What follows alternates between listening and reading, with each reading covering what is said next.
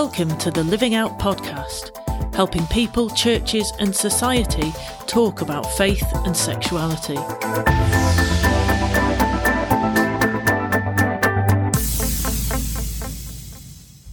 Hello and welcome to the Living Out podcast, your go-to resource for discussions about faith and sexuality from the perspective of Christians who are ourselves same-sex attracted or gay. My name's Andrew Bunn. I'm going to be your host today, and I'm really thrilled to be joined by my friends Anne Whitting and Andy Robertson. Hi guys, how are you doing?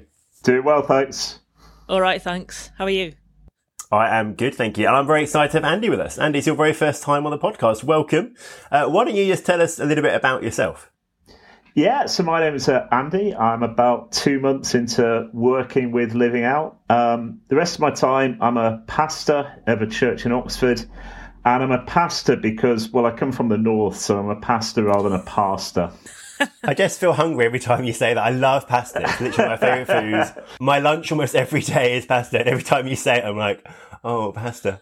Yeah, um, I, I, I, to be honest, I, I probably do say those words exactly the same. Sort of spaghetti is pasta and my job is being a pastor. So uh, I'm sorry to confuse you, Andrew, or make you feel I hungry. I like it. No, no, I like it. I, I'm never sad thinking about pasta. Uh, so you've been with us a couple of months. What's been the best thing about joining the team at Living Out?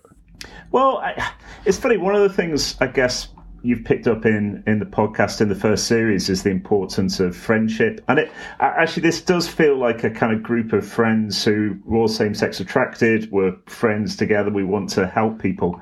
And so far, it's felt quite friendly. I, I don't know whether I'll discover some sort of hidden darkness soon, but so far it feels like quite a friendly team. Yeah, we just go easy in your first couple of months, but, you yeah. know, it's okay, hard I'll, after that. Mm, okay, I'll I'll wait to see how it turns out. Two months, there's plenty of time to go, definitely.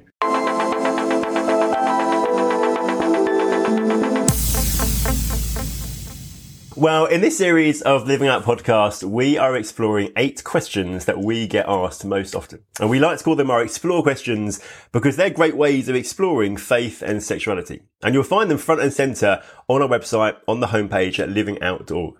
And today we've reached a really important question that takes us beyond some of the theory of a Christian understanding of sexuality to the actual reality of living it out. Today we're going to ask the question, Christian and same-sex attracted, is it doable? Is it actually possible to thrive and flourish as a Christian who is same-sex attracted and who's committed to the Christian sexual ethic? Anne and Andy, you're both Christians. You're both same-sex attracted. So tell us about your experience of this. Is it doable? I mean, it is so far. So what am I, mid-forties? I guess I've been sort of a Christian and same-sex attracted for, well, let's say thirty years now. Um, and I'm still going. Um, yeah. I mean, it's hard at times, so there are elements of challenge in it. I guess largely it's some of the, the challenges that would apply to anybody who's single. So there are degrees of loneliness. Um, there are times when perhaps other aspects of life are, are difficult and you think, oh, it'd be great to have a spouse to talk this through with. Uh, so there are pains in, in that way, but I guess it's sort of common to, to all those who are, are single. And then I guess there are challenges like, you know, friendships can sometimes feel a bit confusing. So, yeah, it's hard, but also there are opportunities to flourish in the midst of it. Mm. I think that thing I've been really helped is my own walk, realising a lot of what we experience is there's the common thing of being an adult single. Because uh, mm. that really helps actually, you know, you might be that there are very few of you in your church who are same-sex attracted, but there will be other people who are adults and who are single. And probably some people who may be a bit older than you have been following Jesus as a single person for longer and stuff. And I think just learning from the wisdom of other people who really are having a parallel experience, even though there's some differences, has been really, really helpful for me. So you mentioned a few of the difficulties there, Andy. What are some of the things that have helped you to um, to uh, to walk through those and to uh, to thrive in the midst of those? I suppose a couple of things, really. So I've mentioned it already, friendships make a huge difference. So I, I think one of the issues we sometimes get wrong is we think life is either kind of marriage or misery. Uh, and I think that's just not the case, that you can have deep and meaningful friendships that are emotionally satisfying. But, but bizarrely, actually, one of the things that's helped me is just to realise that doing something hard because you believe in Jesus it, that's kind of normal. Actually, that's what it is to be a, a Christian disciple. Um, so uh, there are times when I just think, gosh, this is hard, but hang on, Jesus told me being a disciple involved carrying a cross. Well, hey, this is just part of the deal. And, and sometimes it has just been saying to myself, Andy, don't drift into self-pity. This is part of the deal. This is the pathway to find true life. And that's helped me quite a lot, actually. Do you think there are um, ways in which being a same-sex attracted Christian is harder than being a opposite-sex attracted Christian? I mean, there are probably certain elements that are, are more difficult, aren't there? So I guess friendships can sometimes feel a bit more confusing. So, you know, you're finding a, a friendship emotionally satisfying, and then sometimes the question will go off in your head, is this too emotionally satisfying? Mm. I, I think that's one of the issues that I guess a same-sex attracted Christian will find that an opposite-sex attracted Christian doesn't find. I think that it, I think my experience was probably as a teenager and in my twenties, I think to be a same-sex attracted Christian was probably harder because you're wrestling with all of those questions. Mm. I think now, to be honest, I actually, because I think in my case, I'm now sort of accepting I probably won't get married to somebody of the opposite sex. I think sometimes my position is easier actually than friends of mine who are still wondering, should I get married? Will I get married? Will I not get married? I, I think you come to a place of acceptance. And I, I think it does get easier as you get older in certain ways. I don't know. Andrew obviously doesn't know about that yet, but um, um, but uh, so I'm tempted to say, Anne, what do you think about that? But that's just rude, isn't it? So. Yeah, it's all right because every week we have some sort of dig at my age, so that's fine. And how young I apparently am, yeah. Yeah, um, I I think there's a lot in that, Andy. Yeah, I think. Um, My Christian walk and my sort of wrestling with same-sex attraction has definitely got easier as I've got older. I think um, my experience, well, I, I suppose I was same-sex attracted for quite a while before I was a Christian. And so that was, for me, I think identity's been a big deal. So um, because, you know, I knew I was gay when I was in like single digits, um, became a Christian at nineteen, and then had to work out how those two things slotted together or didn't slot together. And I was pretty convinced about the biblical sexual ethic, but it was the living it out that was the problem. And uh, so this question of, is it doable, was probably the the biggest thing that I was wrestling with in, in my early twenties. And to be honest, I, you know, I, I made a bit of a mess of things because I think my approach was, I think I know what the right thing to do is. I should I should be single. I should not get into these relationships, but I just f- found it too hard to live like that. Um, and so inevitably kept messing up. And I went in this cycle of, you know, having relationships, then feeling guilty and then repenting and then doing it again. And um, sort of got to the point where I felt like something has to change. This isn't sustainable. I think I either at this point ditched Christianity or something, you know, God's got to do something to change this. Um, and I kind of, it's, it's bizarre, but I kind of think of the analogy of flying. And, um, you know, you you can't fly just by sort of jumping an increasing height off the ground. You know, you are inevitably always going to get brought back to the ground by gravity. You know, what I needed was to hop in a plane. You know, I just, I couldn't, Um, I couldn't get there by myself. Um, so this was a, yeah, my sort of turning point was realising, actually, kind of what you were saying, Andy, to a large extent, it, it isn't doable by myself. You know, this is a Holy Spirit thing. I have to, um, I have to allow God to do it in me. And that was a massive turning point for me, letting God take over my sexuality. Um And actually being willing to trust that he wanted to give me good things, but I had to let go of my impoverished way of doing relationships. So, yeah, that was a sort of my twenties. I, I don't think I'd want to revisit that particular era. But, you know, it's it's two decades ago now and definitely, definitely in a different place. So what helped you when you were in that kind of context and situation? Yeah, I think uh, one of the big things was finding other people, actually, because for a long time I just felt like I was the only one trying to do this. Um, and I came across an organisation called True Freedom Trust, um, who are great friends of Living Out. Um, and I met other people who, you know, believed what the Bible said on sexuality. I made some absolutely wonderful friends. And I met people who were further along in their journey of discipleship than I was, and who could model to me what it looks like to be faithful with your sexuality. Um, and it was like having teammates, you know, people to sort of encourage me not to give up. Um, and the surprise was that I've ended up with kind of better, deeper intimacy with other women um, than I had before. I've got women in my life that I really love, and I can tell them I love them, and you know, it's it, it's all good and it's God glorifying. Um, and I kind of wish I'd known this twenty years ago. You know, I wish I trusted God sooner and let Him intervene sooner. I can reiterate to what you said, Anne, about the kind of the importance of pushing in, allowing God to do His work, persevering, and as you do that, it becomes possible and doable. I think for me, for me, my main crisis point about my faith in sexuality was my, uh, I think my first year university or something. When, as I look back now, I actually realised a load of other stuff going on in life that I was miserable about, it was a bad place. But it became the issue, my sexuality became the kind of clincher thing. And I just didn't know if I could do it. And I got this funny position. I love this story. It's totally true though. I was generally, I was considering two paths. And I was very open with my friends about this at the time. I was considering on the one hand just basically giving up on the idea of trying to follow Jesus faithfully and going to kind of local gay youth clubs and stuff, trying to meet a guy, or becoming a monk. Because actually I did know that what was... oh, Anne's, Anne's face was a picture. No, I seriously, I found a monastery I was interested in, all this kind of stuff. Because I knew that I wanted to be loved and I wanted to be in community. And that, I did know that was actually what was kind of going on in my heart. And then two things helped me kind of, in a sense, come back to the middle road of following Jesus faithfully outside of a monastery. Um, one was just a friend kind of challenging me, do you really think you've given God enough of a chance to help you before you give up?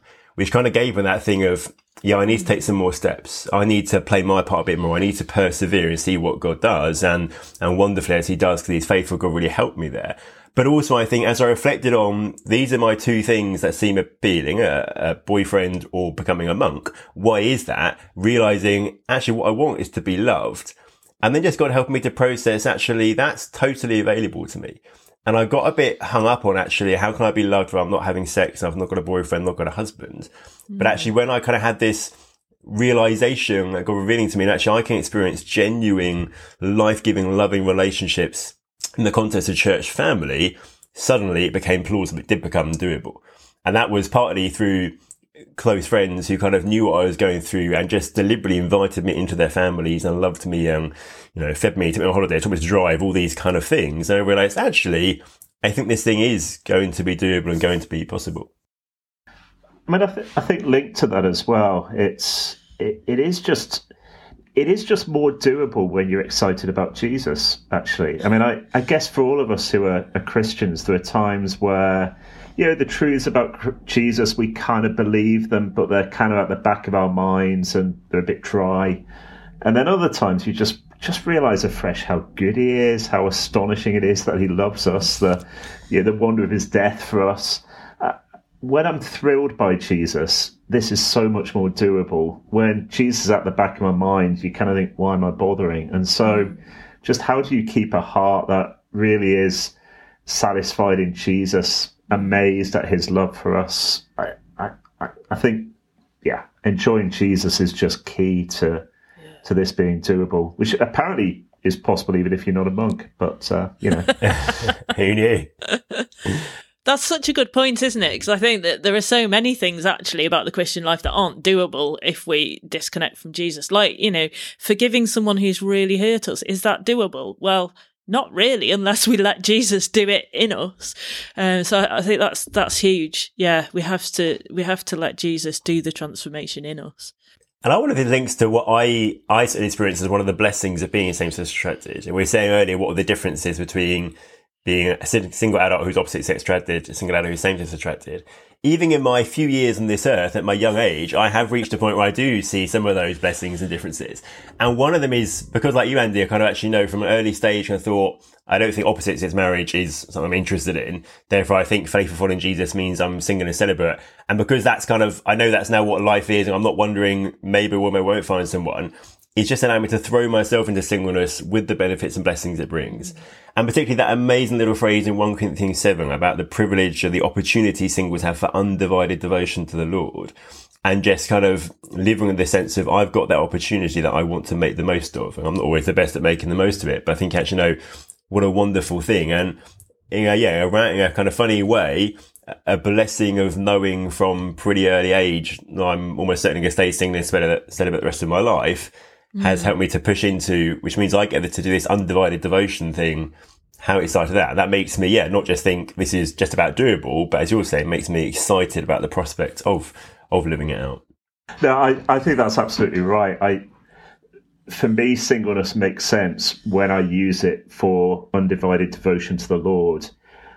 Singleness doesn't make sense when I'm sort of all over the place. And so part of it is just the clarity of saying this is doable if my focus is that undivided devotion to the Lord. And, mm. you know, when I'm living that out, yeah, it's absolutely worth it. Mm. And it's good to talk about um, some of the benefits, isn't it? Because I think sometimes we do talk about, you know, is it durable? Is it, you know, the, even the language that we use is, you know, this is this is a really sort of hard and horrible thing. And it is sometimes hard, but there are really good things about being same-sex attracted. Um, and we've touched on, on that a bit here. And I mean, for me, I, I, I wonder what my relationship with Jesus would look like if I wasn't same-sex attracted. I think I'd probably be much more career-focused and relationship-focused and, you know, materialistic. And I, I think it's forced me in some ways to take Jesus seriously um, in a way that I probably wouldn't have done otherwise. Um, that's just a way of sort of sneakily putting in a little trailer for an article that I wrote on the website about, um, uh, oh, what was it called? uh, what's good about struggling with same-sex attraction. And I think... yeah, it, it is. It is sometimes can be seen as a weird sort of gift, really, um, as as a way of being more intimate with Jesus, and that's a massive blessing. I agree. I think my experience of same-sex attraction has deepened my faith, not hampered my faith, on the whole. Because actually, especially like being a teenager, wrestling with stuff, actually, kind of just caused me to throw myself on God, caused me to throw myself into the Word of God, see what He actually say, caused me to wrestle with: am I really serious about this thing of following Jesus? Um, when things were difficult and painful, yeah, it caused me to throw myself into Him of, God, I needed to help. Um, and so I think actually it's just, yeah, done a lot to help deepen my faith in a really positive way. Thanks so much for sharing some of your stories, guys. It's such helpful wisdom for us to hear and learn from. And actually, if you're listening and want to hear more stories like this, we have a whole section on the website, which is stories of various different people, all of whom are same-sex attracted and who are faithfully following Jesus. And their stories are there in videos, short little videos you can go and watch anytime. Hello, Anne here with the exciting news that the Living Out team are going on tour. Um, so if you enjoy this podcast and you've always thought, hmm, I'd love to see what those guys actually look like, now is your chance. The Living Out team will be heading to the northeast of England, um, to central Gateshead, um, on Thursday the fourteenth of October. And we're going to be delivering a day's training, uh, which is all about helping same-sex attracted people to stay faithful to biblical teaching on sexual ethics and flourish at the same time. So if you're somebody in a church and you'd like your church to be more biblically inclusive, to be able to support people who struggle with their sexuality, um, then this is perfect for you. So that's Thursday the fourteenth of October. If you want to book tickets, that's live on our website now, which is livingout dot org slash events. So we've talked a bit about our own experiences of following Jesus as Christians who are same-sex attracted and how we found that doable, even in the midst of some difficulties, but also actually some real blessings in that. What about, guys, what advice would we give to other people? Maybe what advice to start with would we give to churches and to Christians who want to help same-sex attracted Christians to thrive in following Jesus? Oh my goodness, where do I start? Well, I mean, I, I think there's lots of things. I think picking up on, on something you said, Andrew, um, earlier on in this podcast about that community, that sharing with one another, doing kind of authentic real life together. I think that's massive, um, because I think we need to have healthy ways of experiencing intimacy. None of us can survive and thrive uh, without that, you know, without being known, without being loved and that kind of thing. So church has to be about more than just having meetings for a couple of evenings a week and once on a Sunday. You know, it's got to be family. I think we've got to learn how to do community really well. We've got to learn how to kind of do holidays, do intergenerational friendship, do cross-cultural stuff, um, it's not always easy, is it? Um, and sometimes it's just much easier to check out of the relational difficulties. But I, I don't think that's an option for Christians. I think we, we've got to uh, work out how we how we, we do belong to each other. So we've got to work out how that, that looks in practice. Uh, so I think that's one of, one of the things. Um, I think as well, we've talked a lot about about singleness and how singleness can be a really good thing. But I think sometimes churches can make it hard to do, um, particularly when we put marriage up on a pedestal and almost treat treat single Christians as second class. Um, I, I've I, I found that myself quite a lot, and and actually there's a bit of idolatry of parenthood as well. You're not you're not a real adult, or you you know you haven't fully arrived until you're married with children and that kind of thing. I just think that's really unhelpful. So we need to sort of try and uh, move away from that. Um, And I think that, I mean, there's lots of other things we could say. I think for me, one, one of the biggest difficulties or hurdles I found when I first became a Christian uh, was gender stereotyping. I just, you know, I'm I'm totally not a girly girl. And, you know, I arrived on the Christian scene and there's people like baking muffins and stuff. And I just thought, well, you know. I quiche, did, surely, quiche. Uh, quiche, well, yeah, exactly. I'd never even eaten quiche before. So. Yeah, I, I, and I think obviously there is a place for single-sex stuff. I think that, that could work really well. But I think, you know, men's events that are all kind of go-karting and eating pies, and women's events that are all crocheting and making candles, it's just, that's not helpful, because, you know, if you're not a guy who enjoys, you know, paintballing, and if you're not a girl who enjoys nail painting or whatever, then you can feel like you don't belong, and you can feel you can end up questioning your own kind of gender I- identity as well as your sexuality. So, yeah, I, I think let's stick to what the Bible says about who we are as men and women, um, but not kind of add cultural baggage around all those things. Um, there's lots and lots of other things that we don't have time for in this podcast, but I would point people towards the Living Out Church audit, which is on our website. Um, which has got a list of ten statements that you can check yourself against to see how well your church is doing in helping same-sex attracted Christians. So some of these things appear on there along with lots of others. Um, so go to the church leaders section of the website and download the audit. And we also have courses um, that we occasionally take on the road um, to, to kind of go through this in more detail, and people can ask questions and stuff. And we've got one in um, the northeast of England um, on the fourteenth of October. So if you're lucky enough to be in that neck of the woods, then do book in on that as well. Brilliant. I think the audit is such a, a helpful resource, especially for the church leadership teams. And actually my, and my church leadership team, we just kind of become aware we've not engaged with these topics as much as we want to, we would get better in them. And so we've set aside time this coming term that we as a team are going to work through the church audit to kind of, that will highlight for us what are the areas we want to teach into and model or set things up in order to become a more biblically inclusive church. I think it's a really helpful uh, resource, and we're particularly yeah, encouraged if you're listening, you're a church leader or uh, in a leadership team in a church context, it's a great thing to pick up and use. Yeah, I, th- I think that's right. I, I think one of the aspects Anne's, Anne's picked up is is so important that we churches can't make marriage ultimate. I, I, I think marriage is good. Obviously, it's something designed by God. But the problem is if you make marriage ultimate, then actually to be same-sex attracted won't feel doable because you're missing out on the ultimate thing.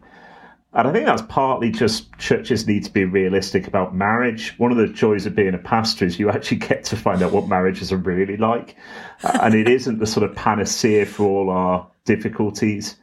Um, but also it is possible to flourish without being married. And, and churches need to present that. It, it really isn't marriage or or misery. Um, I, I think the other way churches can help is is just by giving a, a sort of full-orbed picture of what discipleship looks like.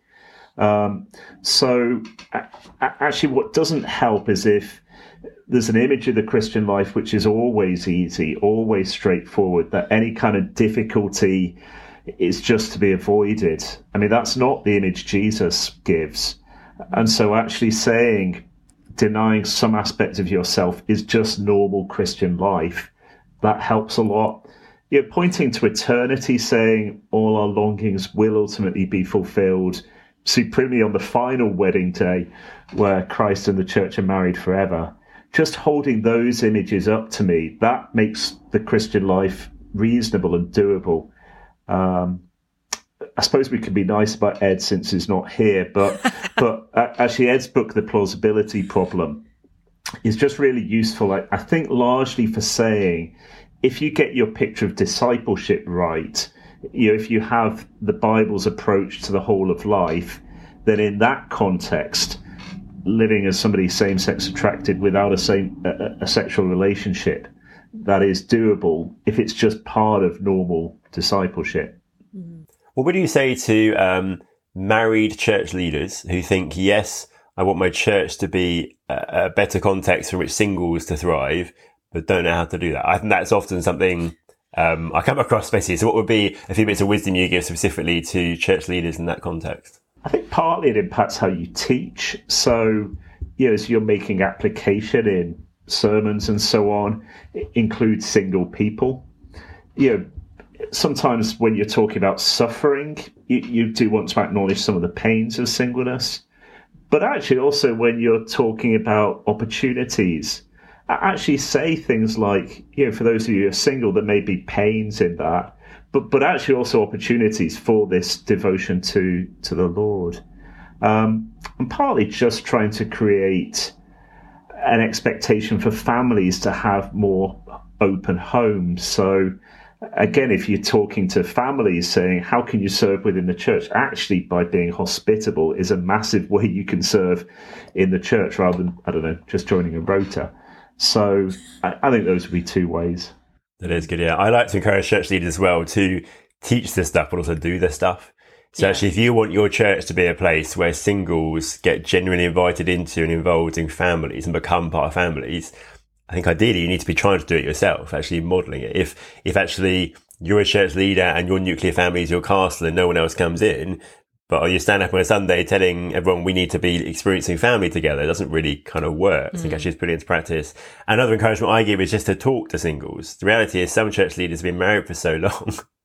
And if you're in a town like mine, which is mostly young families or retired older couples, there's not a lot of adult singles to demographic-wise kind of actually. So so they don't... They don't remember what it's like. They don't interact with a lot of adult singles. So actually be really deliberate about befriending and getting to know and, you know, thinking your way into what life experience is like for an adult single in your context, because that's going to better equip you to to serve them well. Mm. And also, I mean, I suppose taking that thought a bit further, like have, if you can, have single adults in the highest areas of leadership. I, I suppose sometimes I, I sort of, I don't want people to, you know, imagine what life's like for me. I want to be the person doing the teaching and, you know, all that kind of thing. I, I suppose particularly for a single woman, often we don't get as many leadership um, opportunities as men. And the, the way into having any influence in a church as a woman is to be married to a man who's in leadership, you know. So, you know, instead of that, why, you know, I would challenge churches to, um, yes, involve people at all levels of leading and serving and, yeah, listen to everybody's voices. Yeah, that's, I guess, so important.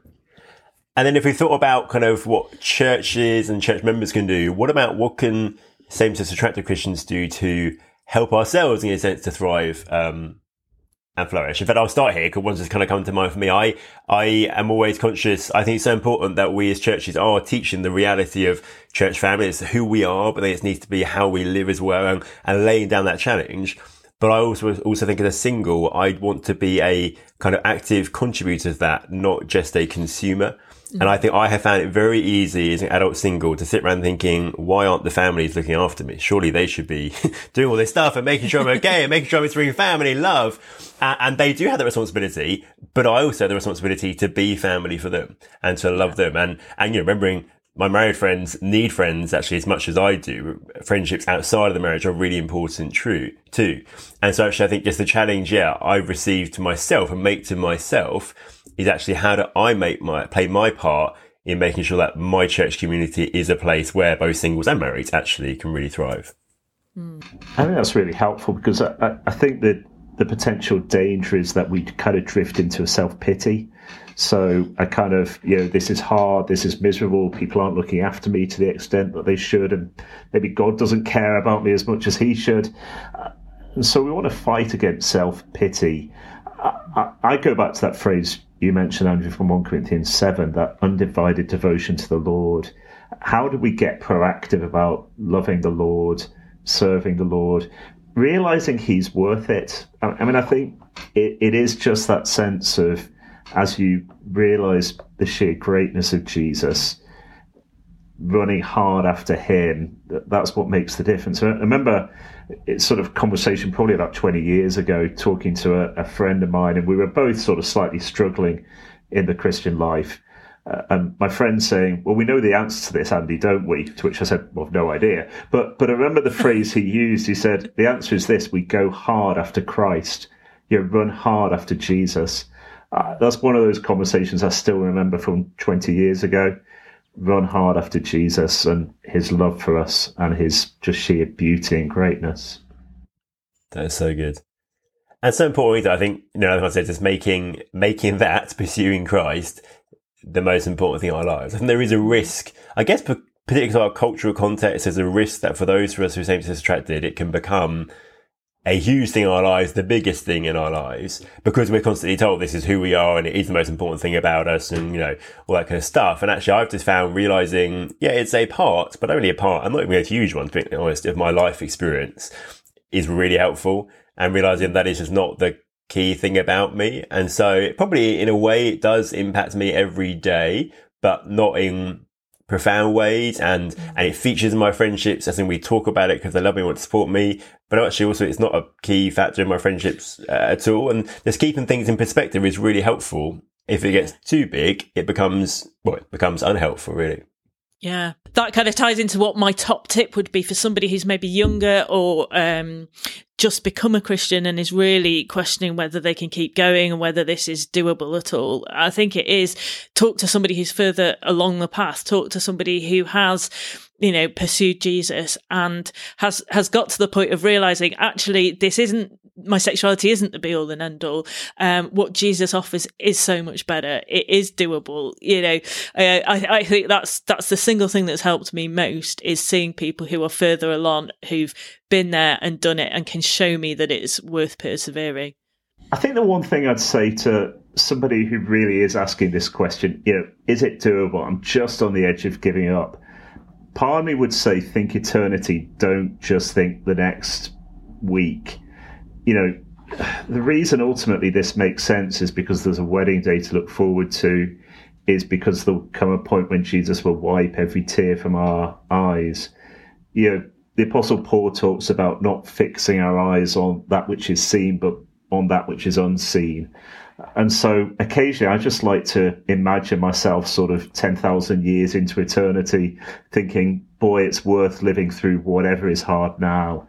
And so part of me would just want to say to the, the person on the edge of giving up, think eternity, don't just think the next week, even the next year. I think one final thing I'd want to bring up, I think sometimes one of the things that might lead someone to a position of thinking, I can't do this, is just the, what can be a real battle with sexual temptation and sexual sin. And probably many of us have said, actually, our own battle with sexual temptation of being some of the hardest times and the times when you do think, is this doable? Is this kind of manageable? I think I just want to, you know, we always want to bring the gospel so clearly. I want to say to someone who's at that point of thinking, I keep on doing whatever it is, X, Y, Z, that I don't want to do, but I seem unable not to do it. Clearly, I can't thrive and follow in Jesus in this way. And the gospel is the answer. And just actually the wonderful truth of the total and utter forgiveness and total and utter freedom from shame that kind of sticks to us after we do those things that Jesus offers. But also the gospel goes beyond just kind of giving us a clean state, but then gives us the promise of empowerment to be different, that we are no longer slaves to sin. We're now slaves to righteousness, that the Spirit of God is living in us, changing us and transforming us. And that doesn't mean something that doesn't feel like a right battle. It's a slog. It doesn't mean we don't make mistakes on that journey, but there really is hope. So I think my encouragement to someone who might be thinking, I can't do this because my battle with sexual sin, would be to to keep going, to remind yourself of the gospel, and to talk to a trusted Christian friend who can speak the gospel to you. And I'm reminded of a blog which came out uh, a few weeks ago now, kind of the middle of August it would have been, by one of our friends, Dan Reed, called, I think, How Can I Find Freedom from the Weight of Sexual Sin? Where he shares so helpfully and honestly about his own experience, but about the wonderful power of the gospel uh, to to help us in those times and to help us see, no, even in the midst of a real battle against sexual sin, I can faithfully follow Jesus and can find real life in that. So our time is up for today, but if you'd like to explore this question further, do head to our website, living out dot org, for articles, videos, blogs, and other resources that will help you to do so. My thanks to Anne and to Andy for joining me today, and thanks to you for listening. And don't forget to like and subscribe to make sure you don't miss any episodes of the Living Out podcast, and we'll look forward to being with you again soon.